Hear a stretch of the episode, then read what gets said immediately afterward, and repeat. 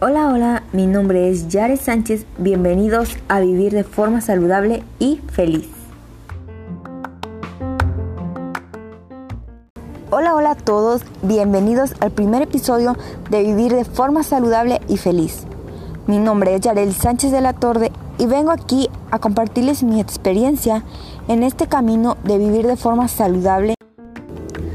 Muchos relacionan la palabra saludable con hacer ejercicio, comer mucha fruta, verdura, comer de manera saludable.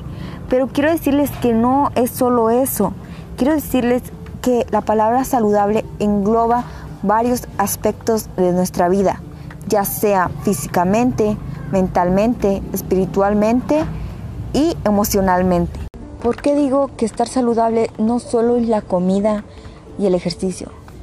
Porque hay veces que nosotros tenemos una meta de nuestro físico, ya sea adelgazar, ya sea tener algo más torneado, un músculo más marcado, abdomen más marcado, pero no nos ponemos a pensar que también eso nos puede afectar. Esos pensamientos que queremos ser de tal manera nos hace vernos y no amarnos.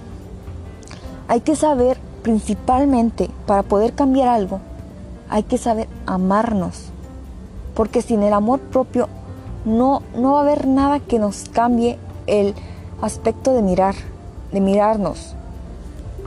Desde mi experiencia he aprendido a cada día amar mi cuerpo. ¿Por qué? Porque puede caminar, porque puede comer, porque puede ver, porque puedo ir, porque puedo hacer infinidades de cosas que me proponga. Así que lo del físico es lo de menos. Hay que preocuparse por estar bien, saludable sí, estar bien, tener bien tu corazón, comer frutas y verduras, pero ¿por qué? Porque nos benefician, no solamente por un cambio físico. Que claro, no digo que no está mal plantearnos algunas metas, pero siempre y cuando lo hagas con amor.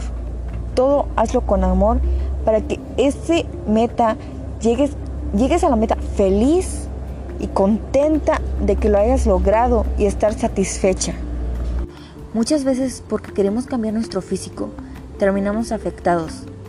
Hoy en día hay muchos problemas que se dice el TCA, trastorno de la conducta alimenticia, que para serles sincera es algo muy fácil de entrar, demasiado fácil de entrar pero cuando tú quieres salir de esto, que es demasiado difícil, entonces hay que ponernos a pensar, ¿sabes qué?